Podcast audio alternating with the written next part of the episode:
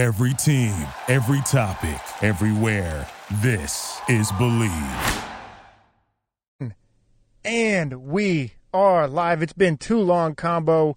Uh, you're, you know, your boy speaking, Max Van Auken. I am joined by the one and only host of Combos Court, Andrew Combo Salop. How are you? How's New York? Well, New York is great, man. Um, I love it here. Uh, it's cold compared to where you are, but you know, I love New York. I, I like the change of seasons. You know.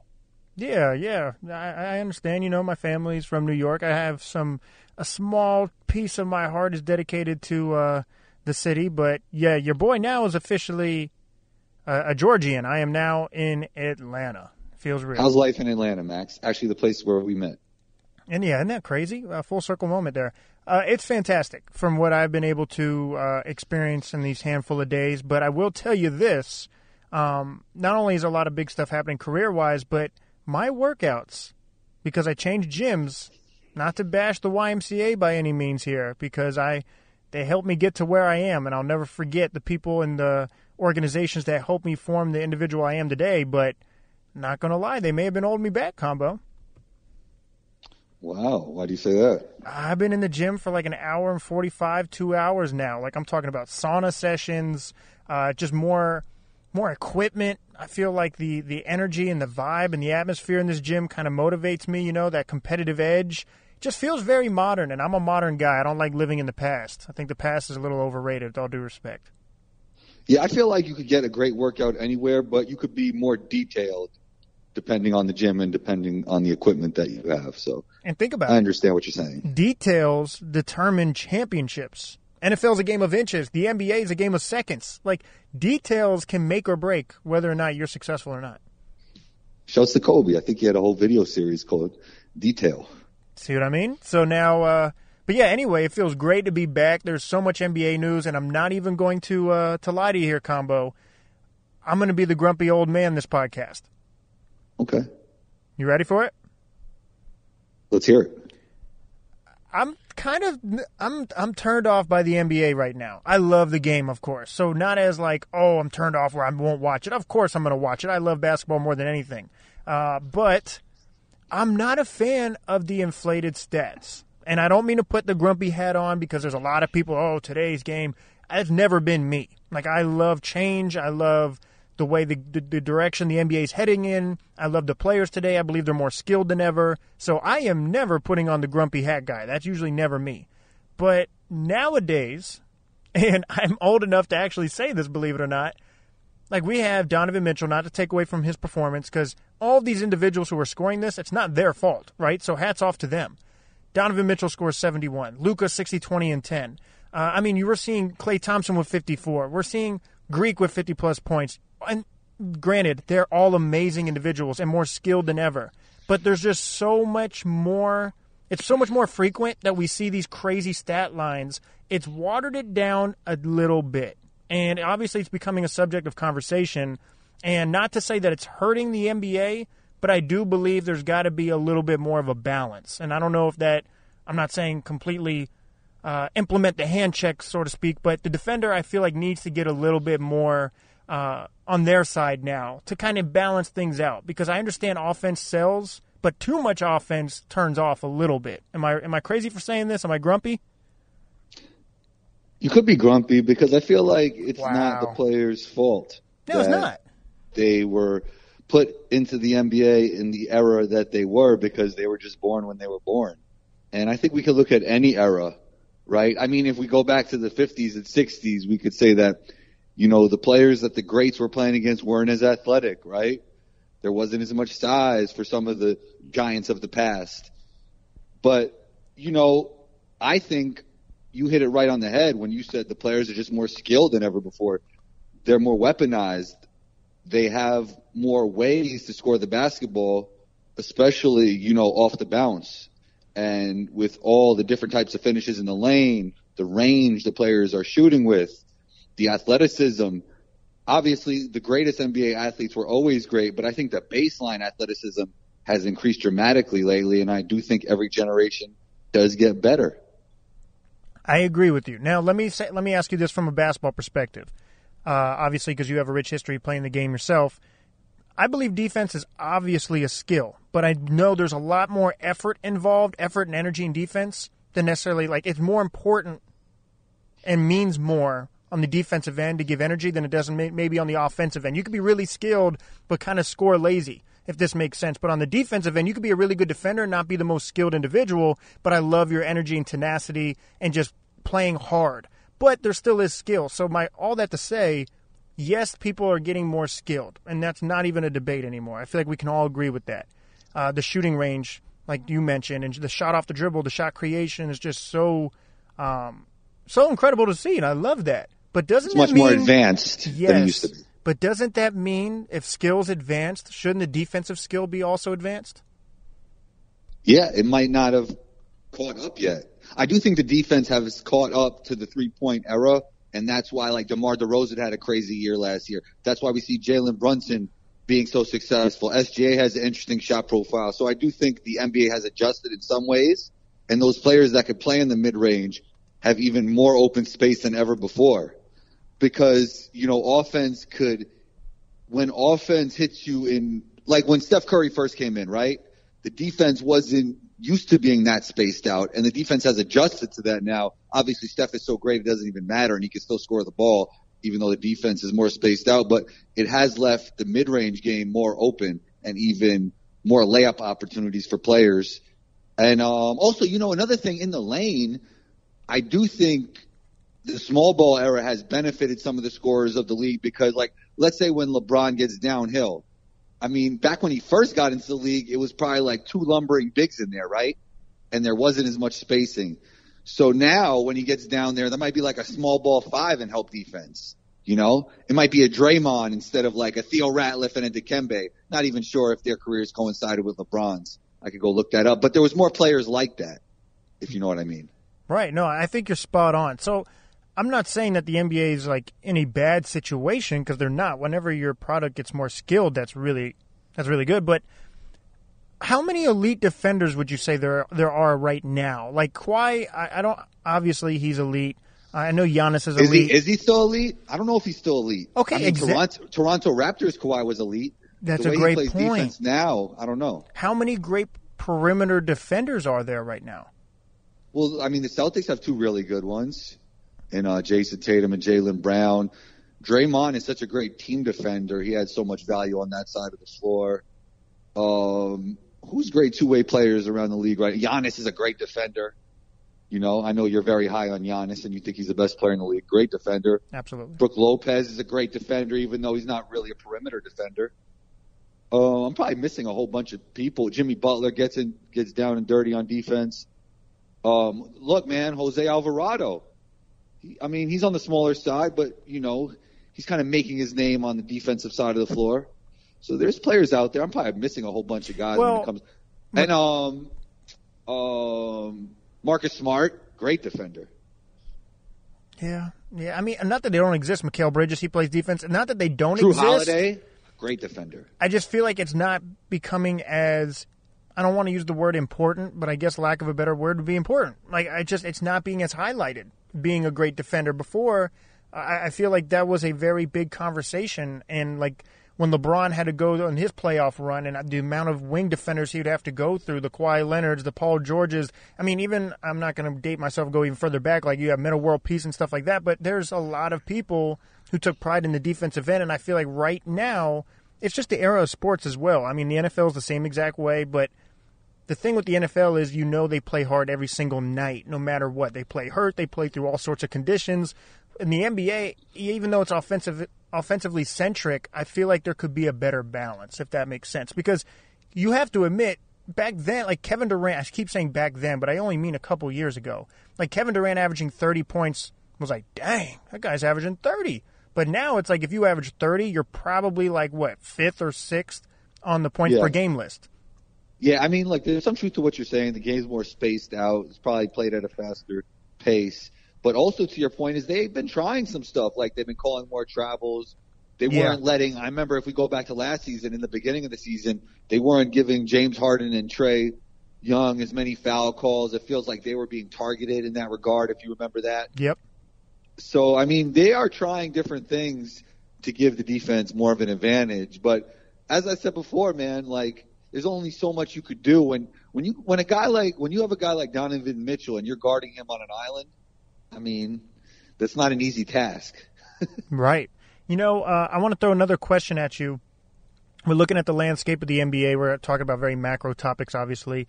The East, to me, the West has always been the more dominant conference. Now, there's been some really good Eastern Conference teams. There's been some NBA champions out of the East, but typically speaking, the West has been the more dominant conference, and there's so many elite teams. And I don't know what you want to credit that towards. I heard a couple different theories on that with just management and just how well run some of them are. But I feel like this year you can really make a case that the East has a better.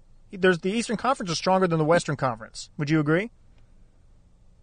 I mean, in full health, I mean, some of the West teams are really good. Like, I think the Lakers uh, could still be really wet, could be really good with AD and LeBron healthy.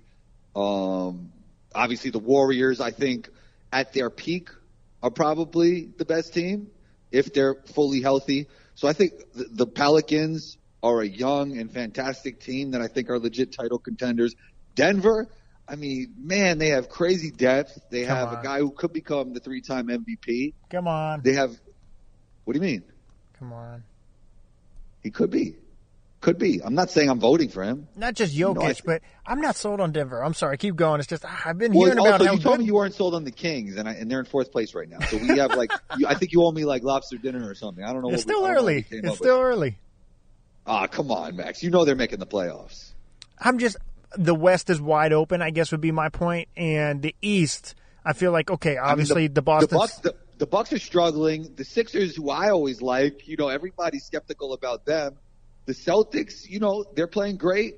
I mean, the Nets, your Nets. At, at times, they, at times, even the Celtics mail it in against teams that aren't very good. The Nets, I love, but man, they have to stay healthy. I mean, KD's out with a month in, with a month injury.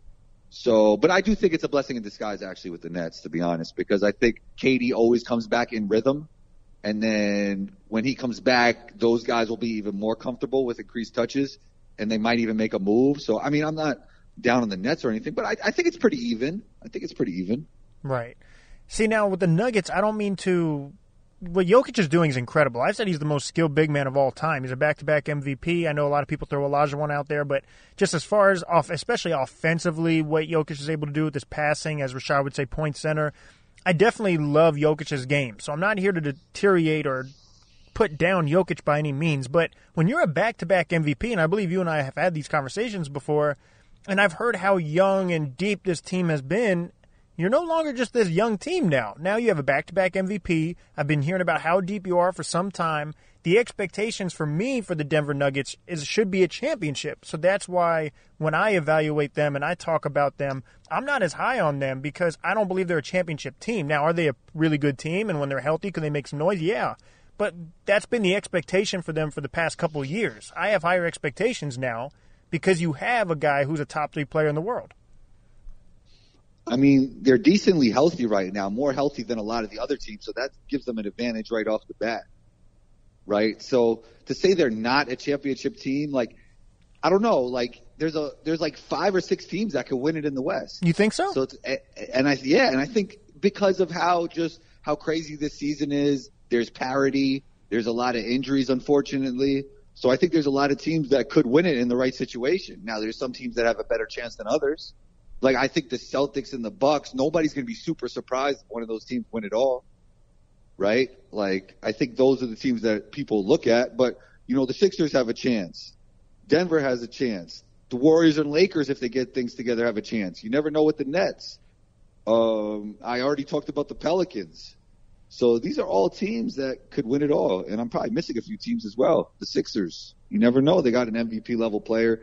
If Harden and Maxey could take it to even another level, you never know, man. So I think it's wide open. I think there's more parity when it comes to championship contenders than ever before. So I definitely wouldn't um, say that the Nuggets aren't legit title contenders. I think they're certainly title contenders in my opinion.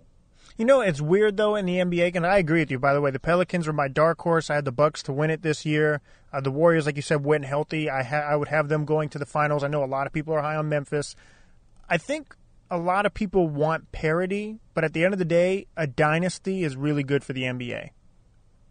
Well, the Warriors could continue that if they win. I mean, they have to be considered a, dy- a dynasty, even though their regular season didn't go in a dominant fashion, just how many championships they've won over the years. I think they already are a dynasty. Yeah. As the dynasty ended, we will see. Some people say that they're not a dynasty.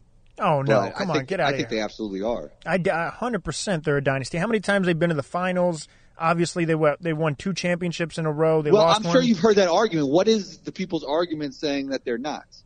I think most people, when they consider a dynasty, they want a three-peat. And if you go by that those terms, there's only like what two dynasties, three dynasties in the NBA. You have like the Celtics, Bulls, and what the Lakers. Other than that, I mean, even the Spurs never, I don't think, won three in a row. The Warriors didn't win three in a row. I don't. That's not how. That's the my the Spurs might not have won two in a row. Right. No, they didn't. Exactly. That's not my criteria for a dynasty. Mine is just longevity with that championship window. And you may not win every year, but like for example, they'll lose. Next year they win. They may win again, and then they may lose, and then they're at least in the finals again. To me, that's a dynasty. Yeah, I mean, also they got a, the all-time winning season ever mixed in there. Yeah. They have Steph Curry's greatness. the greatest team of all time, in my opinion. Yeah, man. They got and look, man, like last year solidified they were a dynasty. Yeah, Right? yeah. From what they went through, you know. I will But, say this, um, combo. They don't look like a they don't look like a dynasty team right now, I'll tell you that. They don't. But I will say this. This could be, and I believe Steve Kerr said this. I think this could be the last year of their dynasty window, if that makes sense. Because doesn't Oh, is mean he on is he on his last dance, Phil Jackson mode right He, now? in a sense, I could be wrong, but I'm pretty sure I saw an interview where he may have brought this up, and I'm, I think I've heard Draymond kind of talk about it a little bit on his podcast. I, I think I mean that also lowers the expectations, right? yeah, it's a smart move. It's kind of like a it's it's like it's like a mind trick in a way. Yeah. I'm sure they want to win more, but does Steve Kerr know something we don't know? Who knows? I mean, maybe Draymond. I mean, I think there's a good chance Draymond doesn't finish his career with the Warriors, right? Yeah, I think he's going to go play with Bron. That's an interesting fit. Think about. I mean, they're so smart. They're so smart they can make it work, but like in a lot of ways, Draymond is like a very low level version of LeBron. If that if, if that sounds it sounds crazy, but I think you know what I mean. Like Yeah. they kind of do some of the same stuff, even though I don't want to compare anybody to LeBron. Yeah, and I think what LeBron wants and what the Lakers want are two different things. So even though they want players to win now, like that's what LeBron wants. He's not interested. He's not interested in the future. He doesn't care about picks. He wants to win right now. And it seems like the Lakers are trying to think post LeBron, and they can't just have a bunch of old players. So I don't know if that's going to be able to work. I don't know Draymond's contract situation, but I do know how highly he thinks of Bron and vice versa, and how close they are. And there's always been a little bit when there's smoke, there's fire. I'm not saying it's 100% true, but we've heard him talk about like playing with LeBron. We've also heard that the Warriors may move off Draymond, and then obviously you have the Jordan Poole situation, which they've bounced back incredibly well off that, by the way. But I wouldn't be surprised if we see that combination. Have they? Have they bounced back incredibly well? I mean, we haven't heard any. Okay, their record may not be the best and whatnot, but what I'm in, in regards of their chemistry or them arguing, have you heard any bad news about Draymond and Poole? No, but That's- I mean, That's pretty impressive. it, it could it couldn't get that much worse from there. And also, what is Jordan Poole going to do? He just signed a huge contract right after. You know, it's like I don't know what else could have happened. I know a lot of people like, hey, I'm not playing unless you get rid of him, or vice versa. I've heard that type of argument. Like, if someone hits me that hard, I am not playing on this team unless unless he goes, type of thing. And he oh didn't yeah, do that. so so like if they pay you over a hundred mil, and you came from the G League, and you're going to start demanding, oh, I'm not playing if Draymond. Does that sound realistic? I, don't yeah, know. personally, I'm taking the bag. I I agree with you. Yeah, I mean, come on, man. What is Jordan Poole going to do? You think he has that kind of leverage? Like, mean, come on. You may not have. he's kind of a, an intricate part of their future when you think about it. Like you're only going to have Steph Curry at his peak for a handful more years. Klay's already had a torn ACL both knees. Draymond's aging. He's such an interesting player to try and evaluate what his future will look like, right? Poole.